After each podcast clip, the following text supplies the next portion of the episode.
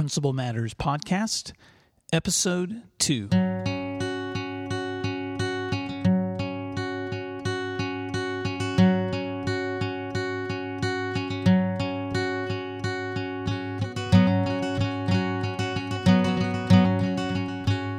Hi, this is William D. Parker from Principal Matters Podcast, the School Leaders Podcast.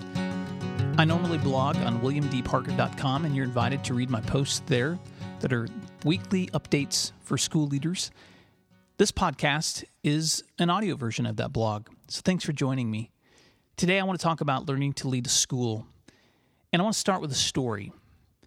In 1975, Diana Nyad slipped into the cool waters off the Manhattan shore and began a 28 mile swim around the island that would become her first world record swim. And four years later, she set another world record with a 102 mile trek from the Bahamas to Florida. Now, fast forward to the age of 60. After not swimming for decades, but staying active in other sports, she made it a personal goal to set a world record by swimming from Cuba to Florida. Now, Diane Nyad's 100 mile feat came after many unsuccessful attempts painful jellyfish attacks, hallucinations, but unwavering teamwork. And when she was 64, she achieved her incredible dream. When she was interviewed after making land, she said two things. One, never, ever give up. And two, teamwork. See, as a school leader, you may not face attacking jellyfish but you will encounter some tough challenges, whether it's an unexpected crisis, a difficult parent, a rigorous program to initiate. You're going to face some rough waters, but you'll also experience some great successes. And like a long distance swimmer, being a school leader is a marathon, not a sprint. If you take nothing else away from this introduction, just remember two things. One, to be a school leader, you must have courage and you must believe in teamwork. Some of you know me from my blog, and some of you may know me from my recently released book, Principal Matters The Motivation, Courage, and Action Needed for School Leadership. But for those of you who don't know me well, I'm a principal in a high school north of Tulsa in a small city called Skiatook. We have approximately 780 students, 50 certified teachers, and another 20 non certified staff. I have an incredible team I was a teacher for 10 years before I stepped into school administration. I've been an assistant principal, and now I'm principal. I have had a lot of leaders over my 20 years of education experience, and I've enjoyed meeting many leaders from other schools, other states, and across the country, and even around the world. And although I don't pretend anyone can be great at their job all the time or love it all the time, I do believe this that strong leaders achieve meaningful results when they understand their goals, when they count their costs, when they run their race with endurance, and when they surround themselves with gifted team members. I want to talk about those four things. How do you understand your goals, count your costs, run your race with endurance, and surround yourselves with gifted team members? Those are the topics I like to discuss on these podcasts, so I hope you tune in to more episodes. You see, Diane Nyad didn't finish her race by gliding through the water, a solitary figure in the vast ocean blue. She was amazingly courageous and gifted, but she was surrounded by boats of specialists in navigation, specialists in medicine and sea life and nutrition and communication.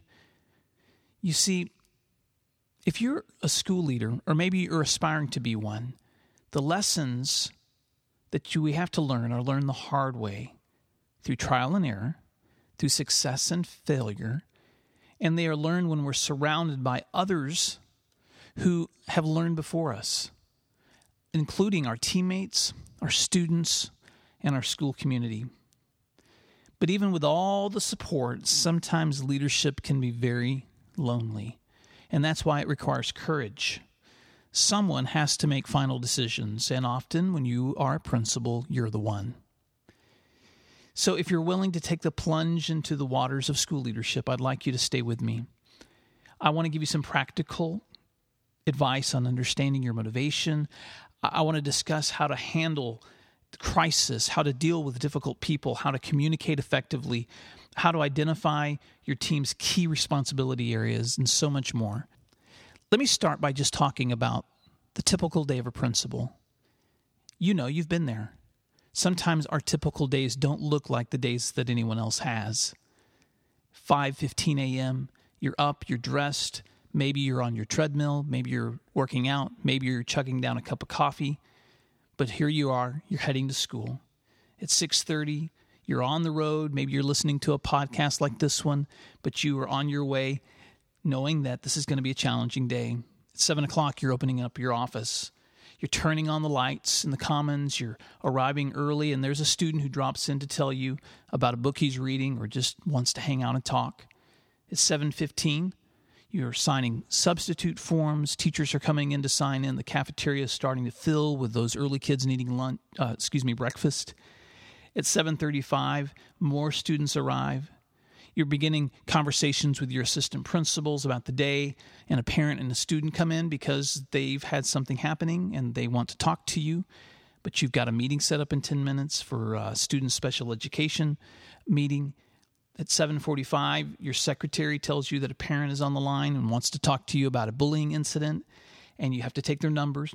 Uh, you ask one of your assistants to call them back so you're not late for your meeting at 7:45, which just started. It's 7:47. You're there.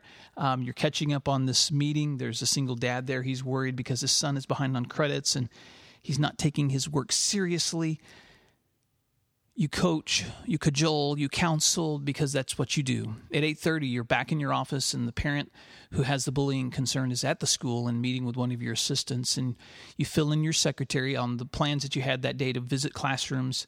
You answer questions about the calendar uh, you check your voicemail, you forward transcripts requests to a school uh, that's out of state that couldn't get a hold of your registrar. You you answer email questions from the business office concerning a teacher's certification. It's nine o'clock and you're in a classroom finally, and you're trying to observe a teacher, and you're logging into your state mandated teacher observation software, uh, but your iPad keeps um, jamming and so you can't get logged in so you switch to pen, pen, and paper and you just take notes the old fashioned way. It's 10 o'clock and you're in the hallway for the passing period, and then you're reminding a student um, that makes daily announcements not to forget about the freshman basketball team and their game last night, and you say hello to a therapist who's come by to see students uh, in the counseling office, and you touch base with your assistant principals about the bullying report and other items that they've been dealing with that morning. It's 10:15. You're returning a phone call to a parent of a student who is emergency suspended and is um, trying to finalize an upcoming meeting date. Uh, your school counselor stops in to ask some questions about course selections, about the information system. Uh, this prompts another conversation about a conflict in the flowchart for traditional and advanced coursework students. It's 11 o'clock and you're in another classroom doing an observation. It's 11:45 and you're in the lunchroom for second lunch trying to supervise uh, students. There's a teacher um, who is raising money to get pies in the face, and they ask you if you'll participate. It's 12:30, and you're meeting with your student resource officer, who's informed you uh, that they um, that there's a situation that will require police presence on campus. You're going to have some. There's going to be a student who's 18 or uh, and who's going to be arrested. Uh, you have 1:30. Uh, it's uh, the superintendent's calling. Um, you're giving him an update on the parent call this morning about the bullying situation that happened on the bus because his parents now contacted the media um, and they want to know questions about exactly what's happened. Um, it's two o'clock and you're reading more emails. You're calling the State Department to ask a question about a report that's due. You're responding to an invitation to an upcoming conference. You're approving maintenance requests, transportation requests. You're signing timesheets. It's 250. School's dismissing. You're in the Commons you're supervising, then you're back to your desk, you're answering email, you're calling your wife, you're working on a PowerPoint for an upcoming workshop. It's four o'clock and you're still there. Uh, you're sitting in a school gym, you're watching your daughter's basketball scrimmage, um, you're talking to the athletic director, you're checking some emails from your phone. It's 5:30 and you are finally eating a quick bite with your daughter um, on a way on the way to a boys basketball game that's scheduled that night, and it's eight o'clock and the game is starting late because uh, one of the other games had gone overtime. It's 9:30. and you catch just a small glimpse of your son who's eight years old before he goes to sleep. Uh, you peek into the room of your two younger daughters who are already in bed, and it's 10:30. And before sleeping, you talk to your wife about the events of the day. Uh, you check your phone one more time. You update a blog draft. You plug in your phone and you sleep. Now, not all days are like this for principals, but if you aren't exhausted by that description, you should be. Some of your days are crazier and some are less hectic. But being a principal means constant change, constant problem solving. It is not an easy task.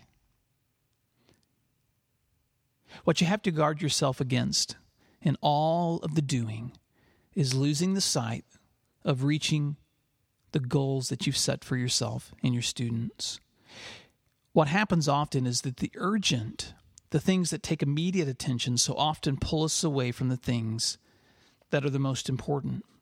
So, how do we keep perspective? How do we keep our focus on what matters most? Over the next few weeks, I want to explore these questions with you, but I don't want to leave you here. I, do want to give you some some important things to think about before you listen to this next episode, or perhaps this is the only episode you listen to. So I don't want you to get away without something tangible to hold on to. As you wrestle with your question about purpose, let me ask you to think about some motivations, because these are a couple of things that keep me going on these crazy days. Here's two things that I want you to think about about your job as a school leader. Number one, your job is to create a place of security, stability, meaning, and mission. Now, I should say help create because you don't have the power to create those things, but you have the responsibility to foster them and to cultivate them. It's our responsibility as leaders to foster a place where students feel safe to learn, where there's stability, consistency, where there's a place where people feel like they have a meaning and a mission for being there. Number two, your job is to redeem, repair, rescue, rebuild what is broken or needs improvement. That's hard to explain in a short time. But let me repeat that. Your job is to redeem, repair, rescue, rebuild what is broken or in need of improvement. You are doing more than just management. You're doing more than just showing up and answering questions or solving problems. You are a part of something bigger. You are a part of something that is taking something that may be broken or perhaps going in the wrong direction and steering it in the right direction, of redeeming something that may not be turning out the right way at first, but you're going to help it. You're going to guide it in the right direction. I could talk about all these things in more detail, but I want to stop there. I am no Diane Nyad. My name is not listed in a Hall of Fame, and I have met uh, many leaders over my time, some who have been successful and some who haven't. But there are some consistent themes that I've seen in the challenges that we all face.